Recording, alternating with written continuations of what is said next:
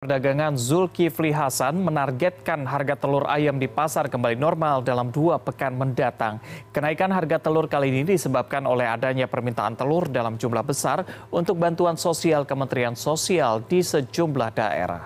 Menteri Perdagangan Zulkifli Hasan menghadap Presiden Joko Widodo di Istana Kepresidenan Jakarta untuk melaporkan hasil kinerjanya selama 70 hari menjadi Presiden, menjadi Menteri Perdagangan maksud kami. Dalam pertemuan tersebut, ia juga menjelaskan penyebab kenaikan harga telur ayam yang menyentuh Rp31.000 per kilogram.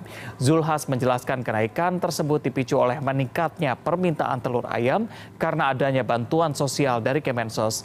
Meningkatnya permintaan tersebut tidak dibarengi dengan stok telur ayam di pasar sehingga menyebabkan harga melonjak. Nah daerah-daerah itu uangnya itu dibelanjakan dalam bentuk bantuan sembako. Hanya waktu lima hari, salah satu isinya telur. Nah ini rapel tiga bulan uangnya agak banyak. Jadi ada permintaan, lima hari mendadak, pasar kurang suplainya.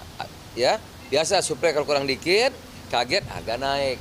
Mudah-mudahan paling lama dua minggu sudah normal telur ayam udah ya walaupun nanti juga kita akan tambah untuk uh, apa namanya ayam yang petelur itu ya